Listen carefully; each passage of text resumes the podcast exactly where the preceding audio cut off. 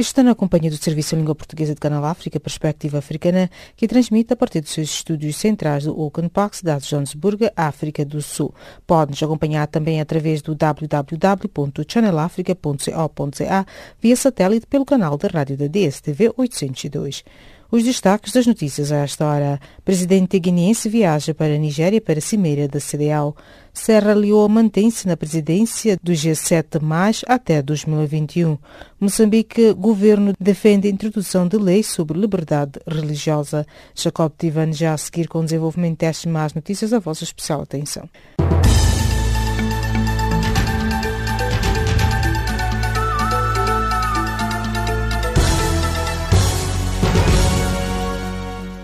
Calorosas saudações e bem-vindos à página das notícias de política a esta hora.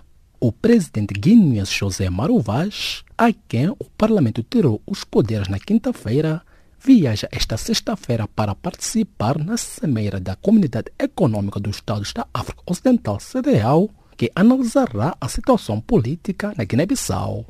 A deslocação de José Maru Vaz à Nigéria ocorre quando a Guiné-Bissau vive uma nova crise política e que levou a maioria dos deputados da Assembleia Nacional Popular a aprovar na quinta-feira uma resolução que determina a cessação imediata das funções constitucionais do Presidente da República e a sua substituição ao cargo pelo Presidente do Parlamento. A Serra Leoa foi esta quinta-feira reconduzida na liderança do G7, mas organização que junta 20 países considerados frágeis, ficando à frente da estrutura até a próxima reunião em 2021.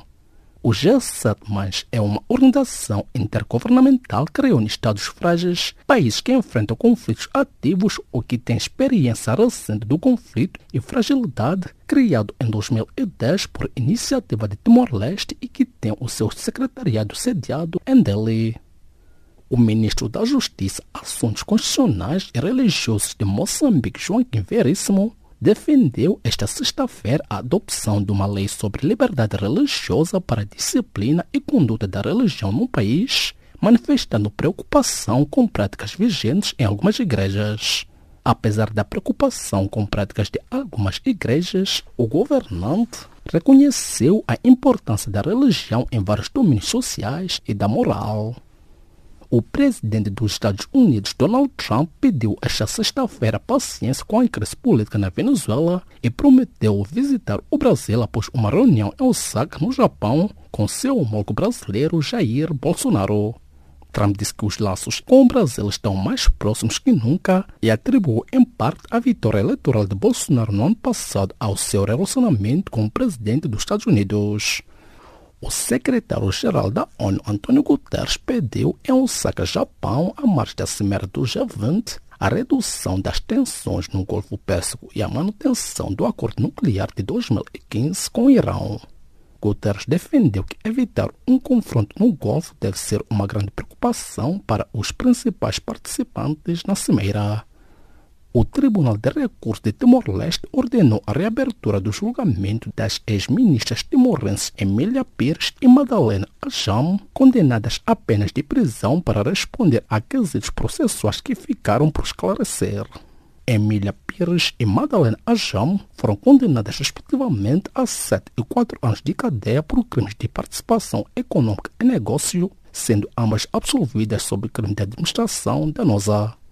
Mais de 1.600 crianças migrantes morreram ou desapareceram entre 2015 e 2018 quando tentavam chegar sozinhas ou com as suas famílias a um lugar seguro, anunciou esta segunda-feira a Organização Internacional das Migrações em relatório. As crianças fazem parte dos 32 mil migrantes mortos ou desaparecidos registrados no mesmo período, embora a Organização Internacional de Migração alerte que os dados estejam incompletos e que o número real das vítimas seja certamente maior, em particular entre menores, cujos casos são menos relatados do que os adultos. Ponto final à página das notícias de política. Fique já a seguir com Maria Moção na página das atualidades.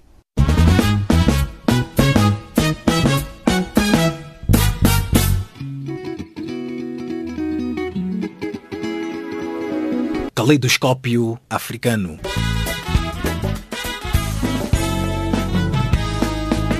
O som da África para o mundo.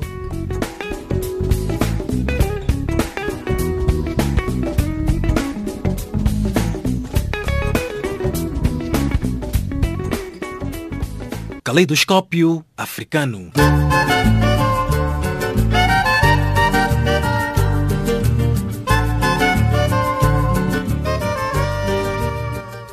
Passamos a página das atualidades do Serviço de Língua Portuguesa de Canal África. Parlamento da Guiné-Bissau aprovou esta quinta-feira fim de mandato de José Mário Vaz, que terminou o seu mandato no dia 23 de junho e ordena a presidente da ANP assumir interinamente o cargo de presidente da República. Casimiro Cajucan com mais pormenores. A resolução que afasta José Mário Vaz das funções constitucionais do Presidente da República e a sua substituição no cargo pelo Presidente do Parlamento foi aprovado por 54 dos 102 deputados do Parlamento que formaram a maioria parlamentar, nomeadamente PAIGC, APU-PDGB, União para a Mudança e Partido da Nova Democracia, e na ausência dos deputados do MADEN G15 e do PRS.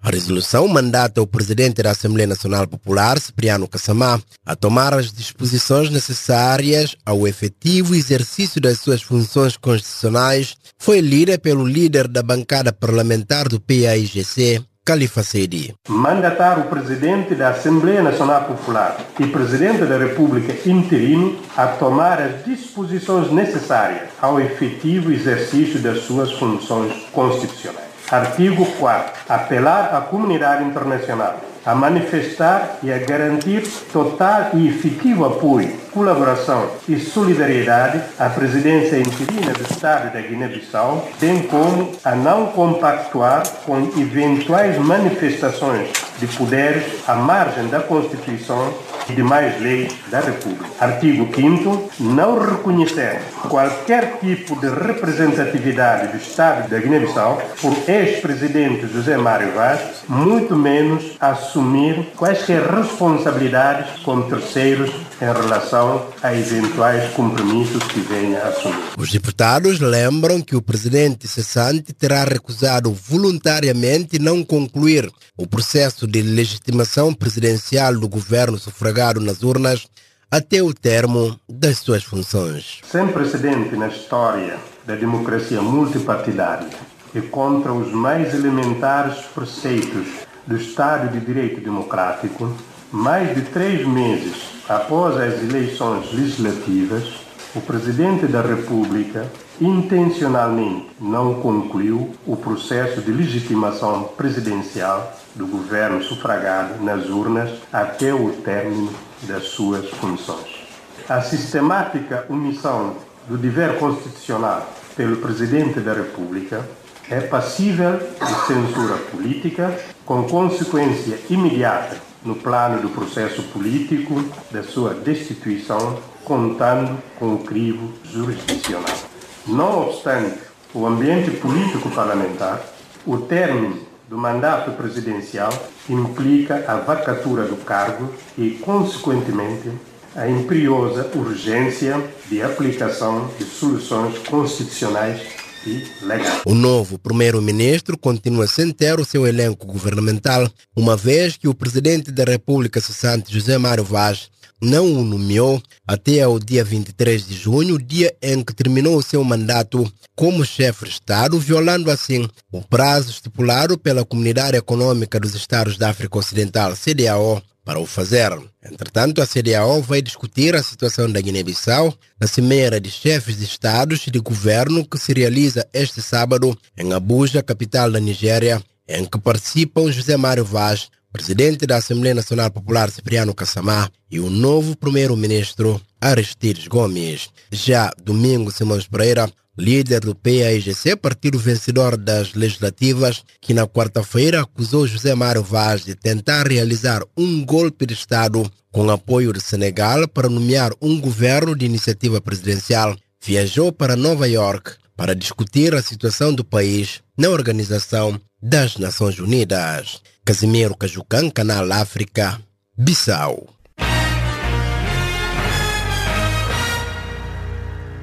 O Ministério dos Negócios Estrangeiros da Suíça anunciou esta quinta-feira que está a mediar a crise política nos Camarões, que opõe o governo aos cessacionistas anglófonos desde 2016. O luso-moçambicano António Pacheco, especialista em estudos políticos internacionais, elaborou. É extremamente interessante e abre de novo uma tradição que é de países mais ou menos discretos, pouco envolvidos em conflitualidade, com problemas estruturais resolvidos, como o caso da Suíça ou como o caso da Noruega. Estamos a pensar no caso da Noruega na solução de um conflito entre a Palestina e Israel e agora a Suíça neste caso. Aliás, a Suíça tem uma tradição de trabalho com a África. Estava-me a lembrar que em 2007 a presidente da Suíça da altura visitou os Camarões. Portanto, faz sentido este país envolver-se de algum modo numa procura de solução de um conflito que na parte ocidental anglófona dos Camarões. E qual é o risco desta mediação suíça descredibilizar ainda mais a União Africana?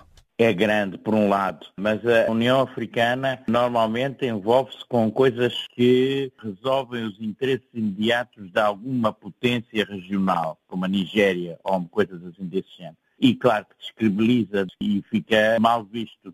Tanto mais que nós sabemos que há uma grande potência regional que está envolvida e interessada em acicatar este conflito, que é a própria Nigéria que nunca aceitou esta separação dos Camarões Ocidentais que faziam parte de uma zona anglófona e que foi administrada durante algum tempo pela Nigéria. Portanto, nós temos a Suíça a agir de forma inteligente num momento difícil, tanto mais que é bom não recordar que é bom que este processo se resolva antes do vazio de poder que vai acontecer nos Camarões dentro de alguns meses, por causa do presidente que é octogenário, completamente já incompetente, incapaz de dirigir as coisas dos Camarões. E, portanto, uma solução enquanto ele ainda está vivo e capaz de ajudar a solucionar os problemas. E, como digo, tendo em conta os interesses das potências regionais em alargarem o espaço, nomeadamente a Nigéria, para aquela zona dos Camarões.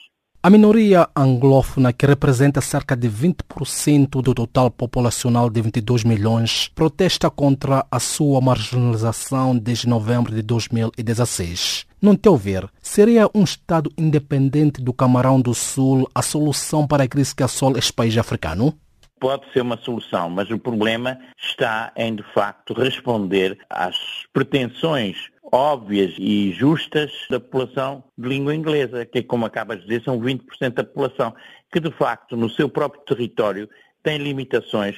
Os dirigentes políticos, na maioria dos casos, dos Camarões a nível nacional, não tomam em conta esta proporção de gente de língua inglesa os quadros administrativos, mesmo na zona dos Camarões Ocidentais, não tomam em conta esta partilha de poder. Os dirigentes de língua francesa controlam completamente, com o apoio, aliás, da França, controlam completamente os Camarões e não dão nenhuma liberdade. Portanto, a independência será uma etapa possível, mas a verdade é que até lá o presidente Bia e toda aquela população francófona poderia agir de forma a satisfazer melhor os interesses regionais justos e credíveis da população de língua inglesa.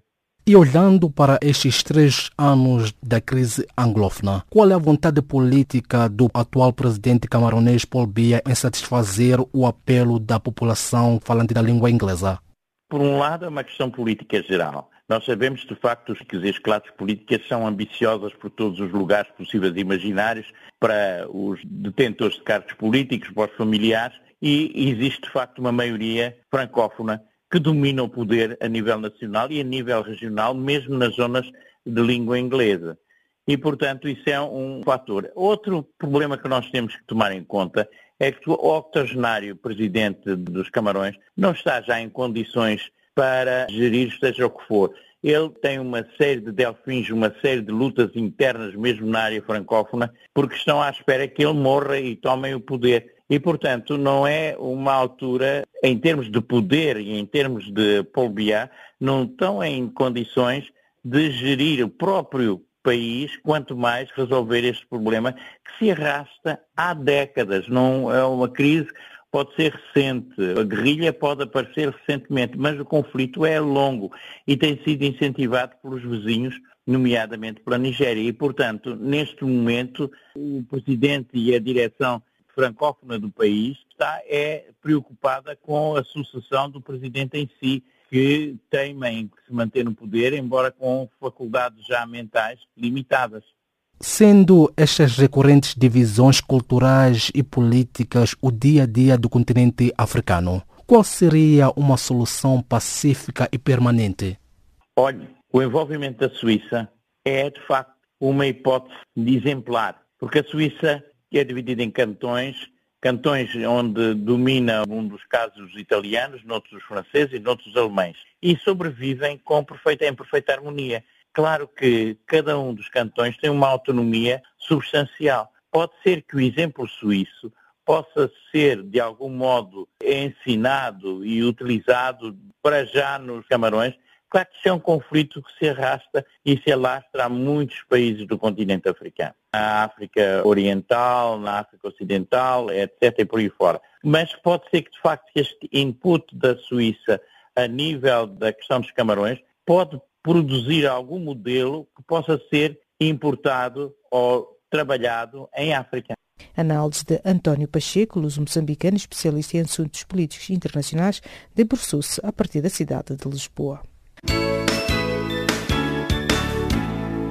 O encontro bilateral entre os líderes da China e Estados Unidos marcará a cimeira do G20, numa altura em que se cumpre um ano desde o início de disputas comerciais que ameaçam a economia mundial. Artur Marinho, vice-presidente do Instituto Internacional Brasileiro de Desenvolvimento de Relações Comerciais, teceu a seguinte leitura. Eu acredito que o momento está muito mais voltado para os próprios países. Eu não vejo como o G20 esse ano possa ser algo tão expressivo. Eu digo isso porque nós estamos vindo de alguns problemas internos das grandes potências e alguns problemas que, no caso, a China está passando, os Estados Unidos também, toda aquela disputa comercial ela é algo muito importante. Todos os estados esperando, vão estar esperando né, uma certa visão deles, uma certa argumentação sobre o tema. Mas eu acredito que os países estão em momentos diferentes. Eles estão preocupados muito mais para resolver seus problemas internos para depois tomar outras decisões. Eu acho que esse vai ser o grande foco do G20. Perante a crise financeira global que culmina com esta crise no Médio Oriente e a tensão com a Coreia do Norte, qual espera ser o impacto mundial caso não haja um acordo definitivo entre Xi Jinping e Donald Trump? Eu acredito que o Xi Jinping ele vai buscar, obviamente, uma visão de apoio à Coreia do Norte. E eu não vejo os Estados Unidos dialogando novamente com a Coreia. Então, eu acredito que nós estamos passando por um momento que, infelizmente, a Coreia do Norte ela tem que ceder, ela vai ter que buscar um alinhamento nesse sentido, porque já foram feitas diversas propostas de paz, de diminuição dos seus testes nucleares e não tem acontecido. Então, assim, nesse momento eu vejo que o o Donald Trump eles têm, eles têm um papel fundamental. Só que, acima de tudo, se os Estados Unidos continuar com essa guerra comercial, com todos esses problemas com a China, o que vai acontecer vai ser mais problema e essa briga com a Coreia do Norte vai perpetuar até o momento que a Coreia do Norte foi impactada totalmente, junto com todas as questões nucleares, todas as disputas, todos os aliados da China. Então, assim, nós temos um momento um pouco delicado. Eu acredito que ainda é cedo para a gente conversar. Levando em conta estas disputas comerciais que já levam agora um ano desde o seu início, o que estaria a falhar no entendimento entre as maiores potências econômicas mundiais? Um anseio por uma reforma. No caso, a OMC está sendo discutido para ser reformada, que é uma pauta que o BRICS tem, todos os países têm, são questões eu vejo como prioritárias. Essa disputa dos Estados Unidos e a China é algo que vai sendo refletido em todos os demais países. As grandes potências, elas estão num momento é, delicado, em um momento que eles estão voltados para preocupações internas. Só que eu vejo que nesse momento de uma guerra, por exemplo, comercial Estados Unidos e China, ainda sem solução, eu vejo que é um momento de expectativa, porque eu não consigo enxergar, na minha visão, agora essa reunião G20 como algo que vai solucionar alguma coisa, principalmente porque eles não querem falar sobre o assunto. Então eu acredito que até mesmo essa própria reunião vai ser para cumprir tabela. E eu acredito que todos os aliados, no caso dos BRICS, eles estão preocupados em tentar aumentar a efetividade, tentar buscar a equidade em cima do mercado internacional, mas nesse momento ainda vejo um pouco distante né, da realidade, de voltar a ter um sistema internacional mais igual. O Japão quer colocar a quarta revolução industrial no centro da agenda mundial e remeterá parte da cimeira da Osaka para esse tema. Não te ver, quais são os maiores obstáculos e riscos na implementação da quarta revolução industrial, especialmente para os países menos desenvolvidos? Eu acredito que a quarta revolução industrial ela é totalmente necessária para qualquer país, seja ela uma potência emergente ou não. Então, eu vejo que a reforma desses princípios para a instalação da própria revolução industrial é necessário, só que eu vejo que o maior problema é que os próprios países ainda nem saíram da segunda revolução industrial. Eu acredito que tem uma distância ainda para ser desenvolvido eu acredito que o Japão é um evento, obviamente, tem outras potências que já estão mais evoluídas, só que eu acredito que todos esses problemas internos políticos vão desgastando essa mudança, essa possível mudança para uma revolução 4.0. Então eu vejo que nós estamos passando por um momento em que é necessário, é discutido, só que as pessoas esquecem que nós temos que olhar um pouco para trás. Não adianta nós falarmos uma revolução 4.0 se nós não conseguimos evoluir ainda nem na 2.0, um pouco na 3. Dar apoio às potências emergentes que precisam de ajuda, precisam sim buscar uma solução para poder evoluir, pelo menos para ser uma revolução que seja sustentável. O G20 representa 90% do PIB mundial, 80% do comércio mundial e dois terços da população mundial. Olhando para os desafios que assolam o mundo, não seria este o momento oportuno para as reformas necessárias na G20? Eu acredito que sim. Países eles precisam passar por uma reforma, tá? Essa união do G20 é muito importante.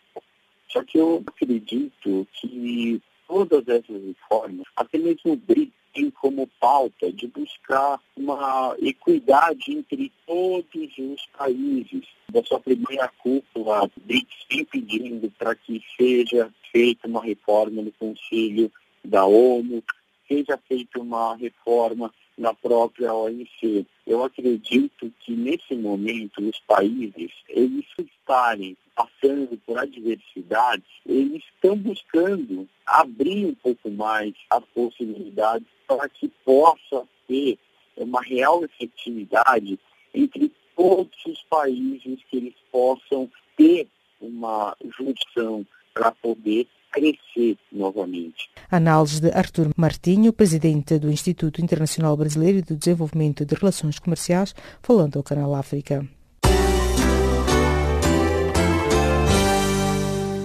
A capital moçambicana é palco da reunião global da Organização Mundial de Saúde para a eliminação do tracoma no mundo, uma doença inflamatória visual. Ivone Paulo com mais detalhes. Cerca de 232 milhões de pessoas no mundo correm o risco de ficar secas devido a tracoma. A África é o continente mais afetado, com 18 milhões de pessoas com a doença e no país, 66 distritos registram o maior número de casos. Mariamo Mbofana, chefe do Programa Nacional de Oftalmologia no Ministério Moçambicano da Saúde, destacou na abertura do encontro a necessidade de se levar ao conhecimento das comunidades a importância da tomada de medidas preventivas da doença. A parte mais importante desta doença é termos de informação. Termos de informação de que existe a doença, que é uma doença infecciosa, chamada tracoma, como ela se transmite e que nós podemos prevenindo, podemos prevenir tendo eh, ações de higiene.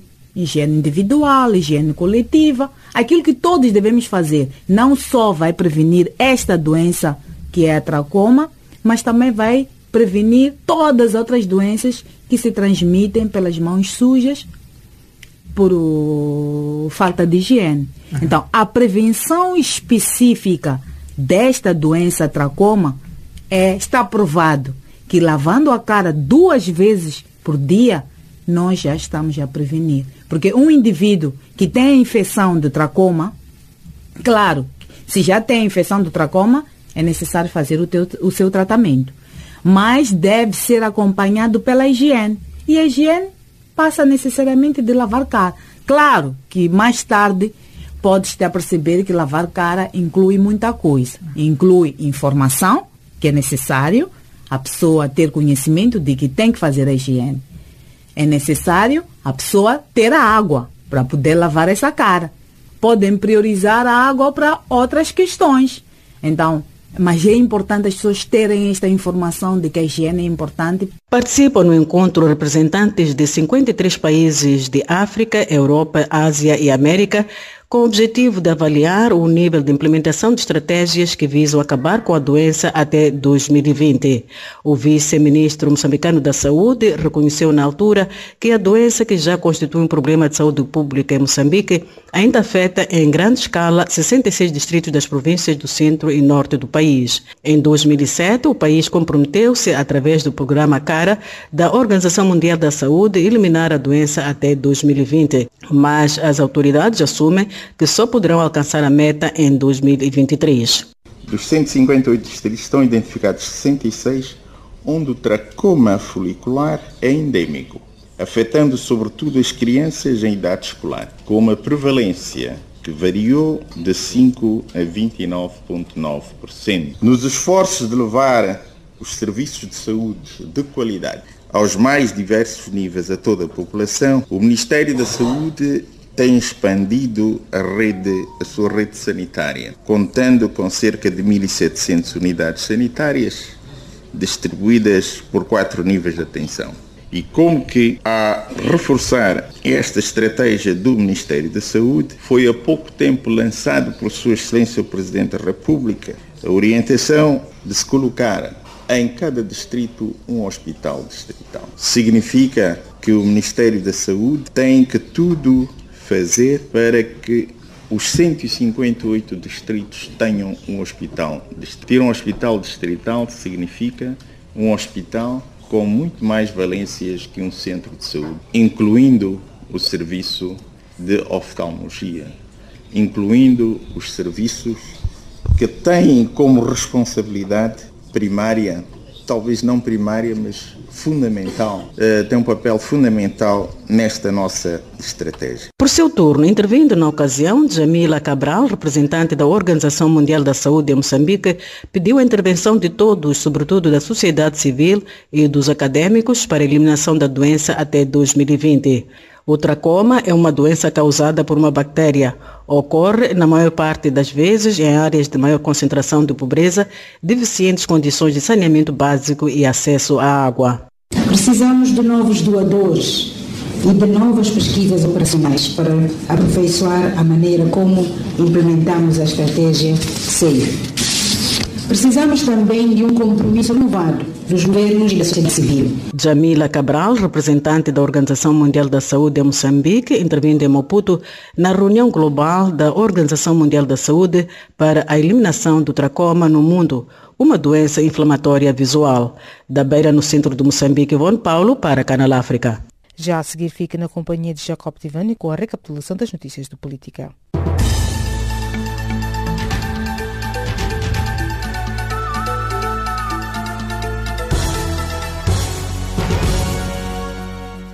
Avou-se especial atenção à recapitulação das notícias de política a esta hora.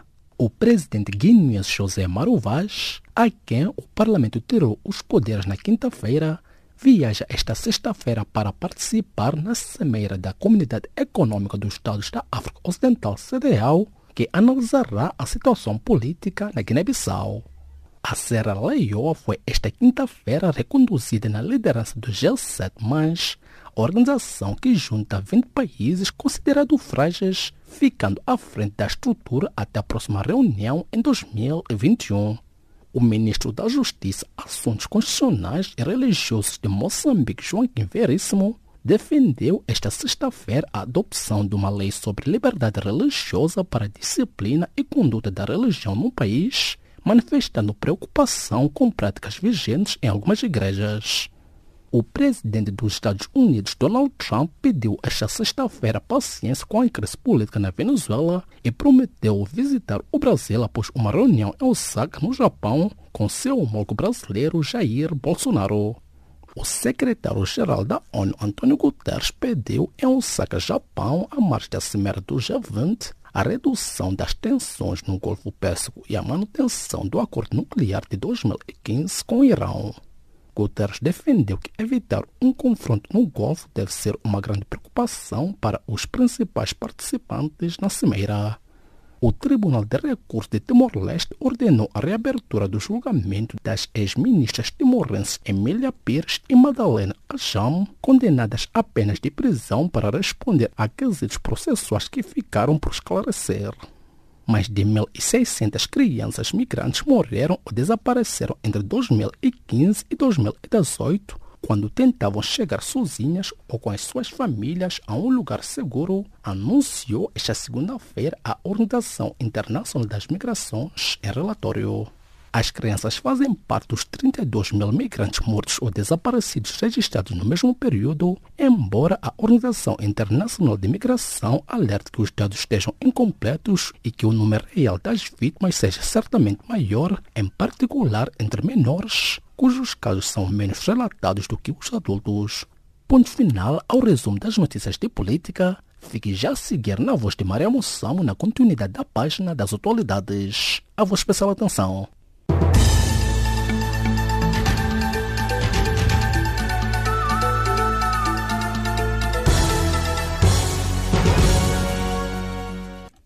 E dando continuidade à página das atualidades do Serviço de Língua Portuguesa de Canal África, Cerca de 35 milhões de pessoas em todo o mundo sofrem problemas de droga e requerem tratamento, segundo um relatório da ONU que sublinha que as consequências do consumo são mais graves e generalizadas do que se pensava. Constantino Zeferino, académico e analista político angolano, fez a seguinte leitura.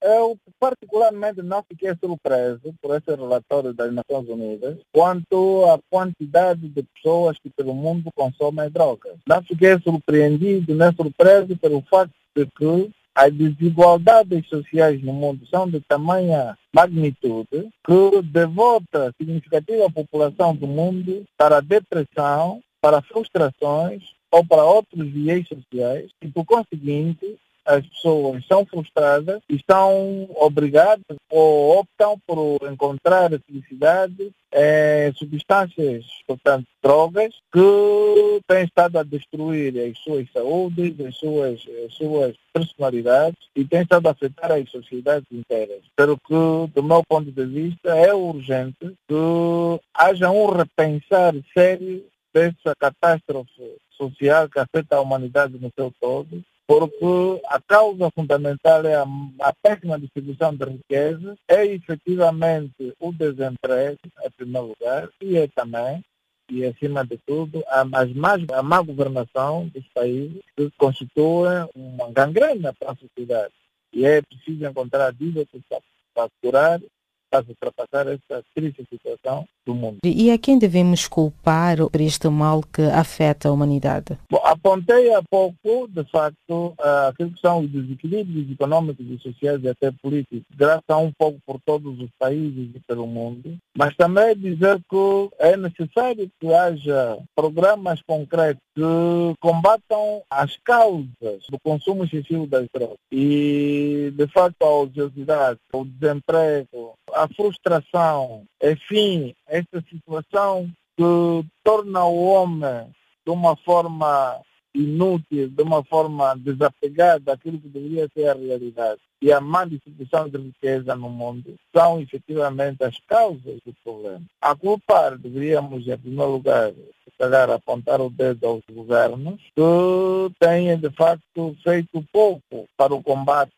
às causas do consumo da droga e preferem limitar-se a combater a droga, portanto, ao tráfico de droga, quando se devia perceber qual é a causa do consumo da droga e combater as causas, e não só limitar-se ao tráfico de drogas. Portanto, essa é a minha maneira de ver o problema. Alguns países africanos são corredores de droga. O que é que os governos e a comunidade internacional precisam fazer para intensificar eh, o combate e resolver esta lacuna? Na verdade, sendo o mundo uma espécie do corpo humano, a África estaria, de facto, naquilo que se chama o ano do mundo.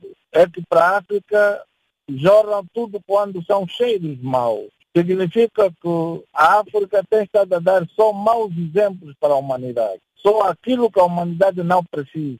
A África, infelizmente, é notícia por péssimas coisas. É o tráfego e o tráfico de drogas. É governos incompetentes que ficam no poder décadas de anos é a questão da má governação dos Estados e é também é o facto dos países africanos subverter os conteúdos reais das democracias, é o não respeito à lei, à Constituição, enfim. Portanto, a, a África precisa de mudar, a África precisa de copiar os bons exemplos a África precisa de dar o primeiro passo à frente. Dos anos 60, anos das independências para cá, a África já teve tempo suficiente para começar a marchar. Entretanto, os elementos negativos estão identificados. Não é só o tráfico e o tráfico de drogas pela África, mas é também o facto de que a autoridade africana, de fato, está despida de autoridade. E em África tudo de mal acontece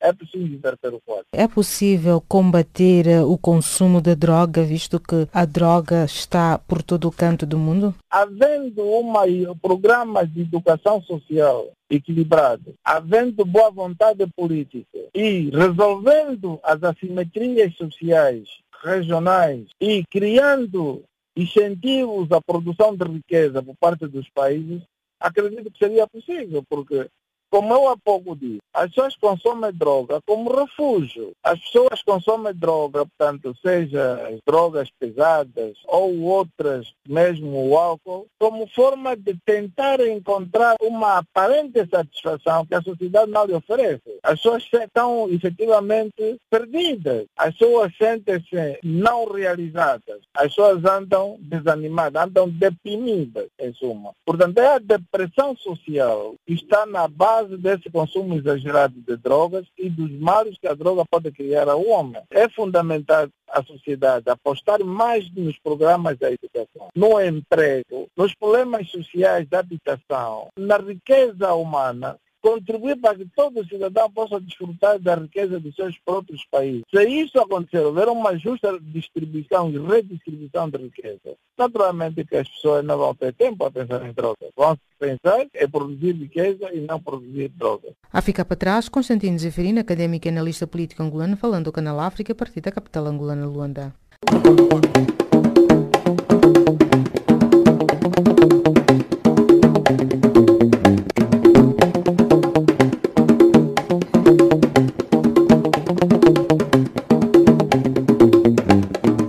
Vossa especial atenção à página de cultura do Serviço de Língua Portuguesa de Canal África. O fotógrafo moçambicano António Costa apresenta a partir desta quinta-feira até o dia 12 de julho, na Associação Colunguana, a exposição Síria de Journey of the Time.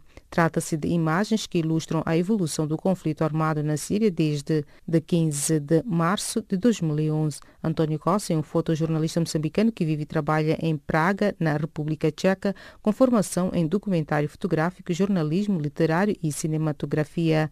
O seu primeiro projeto fotográfico foi em Moçambique em 2002, denominado Tribo Maconde, que teve como objetivo principal perpetuar os ricos hábitos e costumes dessa tribo. O Ministério da Cultura angolana procede nesta quinta-feira em Luanda ao lançamento oficial da primeira edição da Bienal de Luanda, Fórum Pan-Africano para a Cultura da Paz, a decorrer em setembro do ano em curso. Marcada para realizar-se entre os dias 18 e 22 de setembro, a Bienal de Luanda é uma plataforma que visa desenvolver e consolidar uma cultura de paz e não violência, desencadeando um movimento pan-africano que promova a diversidade cultural e a unidade africana. Mais de 15 países africanos da diáspora, convidados de outros continentes, já confirmaram a sua participação. Atividades culturais, desfiles militares, recreação histórica e atos oficiais marcaram nesta quarta-feira as comemorações dos 10 anos da elevação da cidade velha de Cabo Verde a Património Mundial da Unesco. Refira-se que as comemorações do décimo aniversário da elevação da cidade velha da Património Mundial iniciaram-se no Dia Internacional dos Monumentos e Sítios em 18 de abril e vão terminar no Dia Nacional da Cultura que se comemora a 18 de outubro. Recorde-se ainda que a cidade velha foi a primeira cidade construída pelos europeus, tornando-se na primeira capital do arquipélago, título que manteve até 1770, quando a capital do país passou a ser a praia de Santa Maria, atual cidade da Praia. Um comprador misterioso estrangeiro arrematou uma pintura de autoria do mestre italiano Caravaggio, que havia sido descoberta há cinco anos em um sótão francês antes que ela fosse a leilão, afirmou a casa de leilões Marc Labarba. O quadro, cujo valor estimado era de 100 e 150 milhões de euros, data de 1607 e retrata a heroína bíblica Judite decapitando o general assírio Holofernes. O leilão de Judite e Holofernes havia sido marcado para o dia 27 de junho na cidade francesa de Toulouse. A obra foi encontrada em 2014 pelos proprietários de uma casa em Toulouse enquanto eles investigavam um vazamento no sótão. Odette Sansom, uma dona de casa francesa, a mãe de três filhas, resolveu tornar-se espiã dos aliados na Segunda Guerra Mundial, foi capturada, torturada e sobreviveu sem nunca quebrar. A sua história acaba de ser publicada em Portugal. Nome de código Lise, editado este mês pela Vogais, é a história verdadeira de uma espiã do Executivo de Operações Especiais que poderia ser banal, não fosse o caso de esta mulher, pouco conhecida, ser a mais condecorada de todos os espiões da Segunda Guerra Mundial. Odette Sansom, a Lois, também conhecida como Odette Churchill, era uma mulher bastante vulgar, também até enfadonha, que não bebia, não fumava nem preguejava. A atriz francesa Edith Scobo, que fez teatro e cinema e trabalhou com realizadores como Georges Franju, Raul Ruiz e Pedro Costa, morreu quarta-feira em Paris, aos 81 anos, revelou a gente. Em 1958 fez a estreia nos palcos com a peça Dom Juan, encenada por Georges Vitali, e no ano seguinte, com 22 anos, estreava-se no cinema em Os Murros do Desespero, de Georges Franju, pioneiro do cinema fantástico.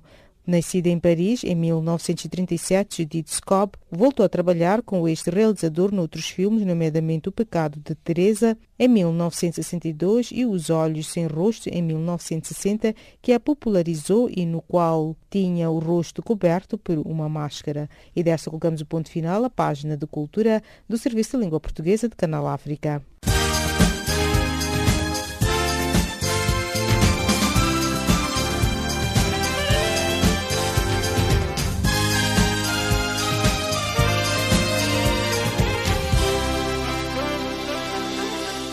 Calorosas saudações e bem-vindos à página de Economia do Serviço em Língua Portuguesa de Canal África. A secretária executiva da Comissão Econômica das Nações Unidas para a África, Vera Songwe, afirmou que o Acordo de Livre Comércio Continental é um primeiro passo para se organizar como um bloco econômico que seja tratado como igual pelos parceiros. Segundo a responsável, o reforço da cooperação interna vai fazer a África mais forte, porque permitirá qualificar as instituições e criar regras de boa governança transparentes. O Ministério da Economia e Finanças de Moçambique e o Programa das Nações Unidas para o Desenvolvimento PNUD levam a debate esta quinta-feira em Maputo os desafios para o desenvolvimento nacional no âmbito da Agenda 2030. De acordo com um documento, a iniciativa tem em vista a identificação de principais ações de política públicas que devem ser consideradas nos instrumentos de planificação estratégica nacional para erradicar a pobreza e reduzir as desigualdades. A Comissão Econômica do Conselho de Ministros aprovou esta quarta-feira em Luanda o projeto de oferta tarifária da Angola para a entrada à Zona Livre do Comércio da SADC. Recorde que Angola aderiu formalmente à Zona de Livre Comércio em fevereiro de 2003, mas o Conselho de Ministros angolano apenas aprovou o respectivo roteiro para a elaboração da estratégia negocial em maio de 2018 com um índice de custo de vida na ordem de 3,3% no arranque do segundo trimestre deste ano, ou seja, em abril, Moçambique teve a sexta inflação mais baixa a nível dos países membros da Comunidade de Desenvolvimento da África Austral, SADC. Em contrapartida, a irmã Angola e o vizinho Zimbábue figuraram como os dois países mais caros da região, com índice de inflação a registrar taxas dois dígitos, ou seja, 16,5% e 71,3%, respectivamente. Juízes quenianos suspenderam os planos de construção da primeira fábrica movida a carvão do país, perto da cidade costeira de Lamu, um patrimônio mundial da Unesco. A fábrica de energia, cuja construção está a cargo de um empreiteiro chinês, aumentaria as emissões de gases de efeito de estufa no país em 700%, dizem ativistas. O governo angolano está a preparar a criação da Agência Nacional dos Recursos Minerais, que vai retirar o atual papel da concessionaria às empresas públicas do setor, disse o secretário de Estado para Geologia e Minas. O governante angolano referiu que, numa altura em que o setor se encontra num processo de transparência e abertura, a criação de uma agência só traz vantagens, libertando a endemia e a Ferangol para o seu co-business. A guerra comercial entre China e Estados Unidos deve dominar a agenda G20 em Osaka, no Japão. E o presidente do Brasil, Jair Bolsonaro, deve se reunir com os dois protagonistas dessa disputa. Bolsonaro ainda vai ter duas reuniões cruciais para dois importantes pleitos brasileiros, o de fechar um acordo entre Mercosul e a União Europeia e o entrar para a Organização para a Cooperação e Desenvolvimento Econômico, OCDE. O primeiro-ministro cabo-verdiano garantiu esta quarta-feira que o plano detalhado para a economia marítima de São Vicente já está elaborado e que passa inclusive pela construção de três grandes hotéis de referências. Ponto final à página de economia do Serviço em Língua Portuguesa de Canal África.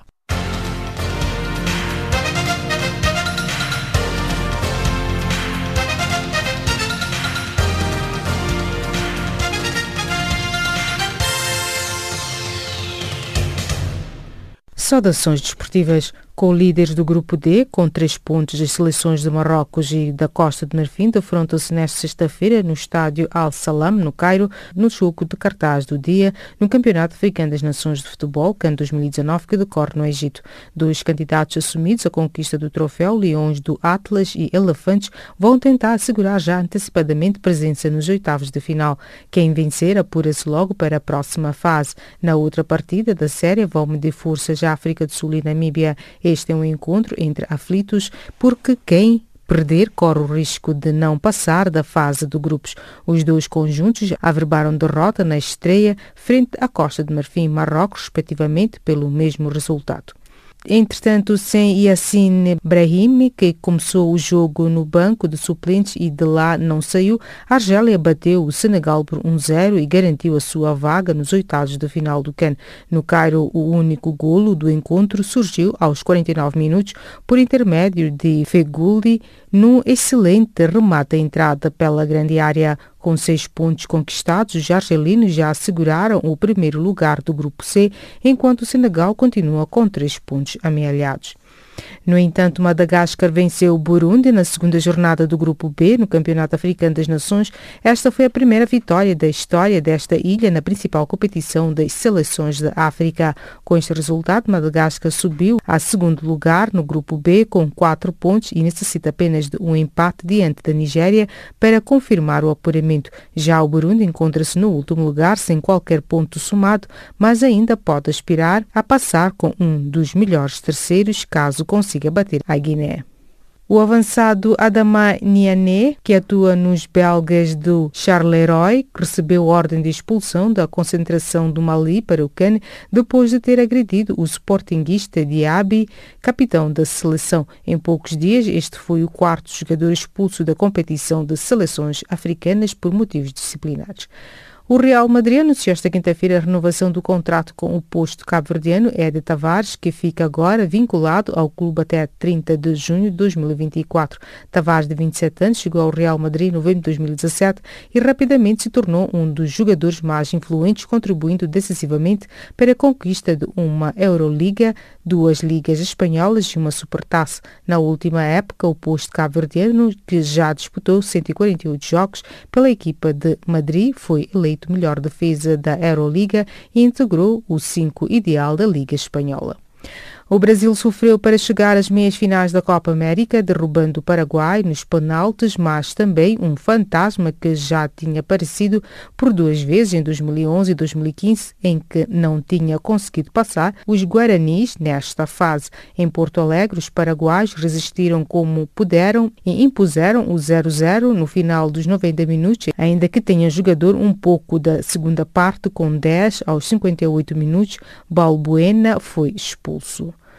O novo diretor desportivo do Paris Saint-Germain, Leonardo, estará a analisar o dossiê em torno do Neymar e estará disponível para baixar os valores inicialmente pretendidos numa altura em que o brasileiro volta a ser associado ao Barcelona. De acordo com a imprensa local, o Paris Saint-Germain estará disponível para baixar dos 300 milhões de euros para os 222 milhões de euros, que foi exatamente o mesmo valor que pagou ao Barcelona, visto que na altura era a cláusula de rescisão do goleador brasileiro.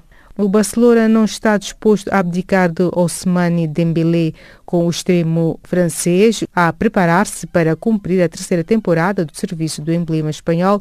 Os responsáveis blaugranas não vão iniciar negociações por um valor inferior a 400 milhões de euros, montante que remete para a cláusula de rescisão. A garantia é dada pela imprensa que refere que foi esta mensagem transmitida tanto ao Bayern Munique e aos clubes da Premier League que já demonstraram interesse em Dembélé como também ao agente do francês. E desta colocamos o ponto final à página desportiva do Serviço de Língua Portuguesa de Canal África.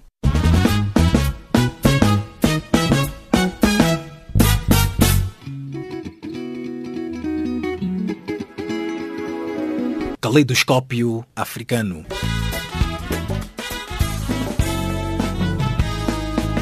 O som da África para o mundo.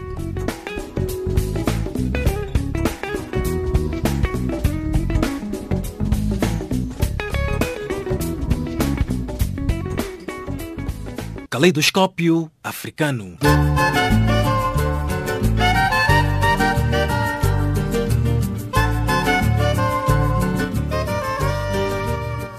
Estimados ouvintes, chegamos ao fim da presente edição. Edição esta a cargo de Jacob Tivani, Maria Moção e nos cuidados técnicos de Tumelo Moquena. Em nome desta vasta equipe, os nossos agradecimentos e continuação de uma boa noite e um bom fim de semana. E desta partimos musicalmente.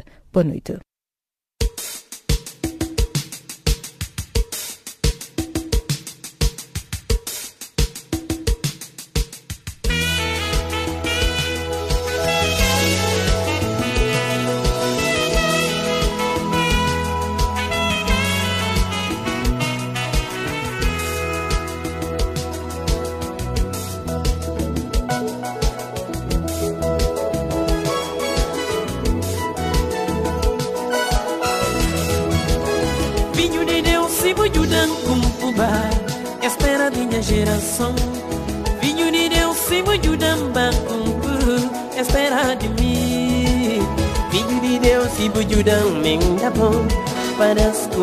Na gastação Tinha terra Filho de Deus, se bujudan kumpuba Espera de minha geração. Filho de Deus, se bujudan kumpu Espera de mim. Filho de Deus, se bujudan menda pão Parasco na gastação Ante da dois vezes Ante da dois vezes Era pequenino, não curibição Jondi bujugu Era pequenino, não curiguine Praia Era pequenino, não curiguine Bubaki Bubaki eh. Bubaki Bubaki Jondi bujugu وباجي وباجي وباجي وباجي جمدي بجوجو وباجي جابو توماس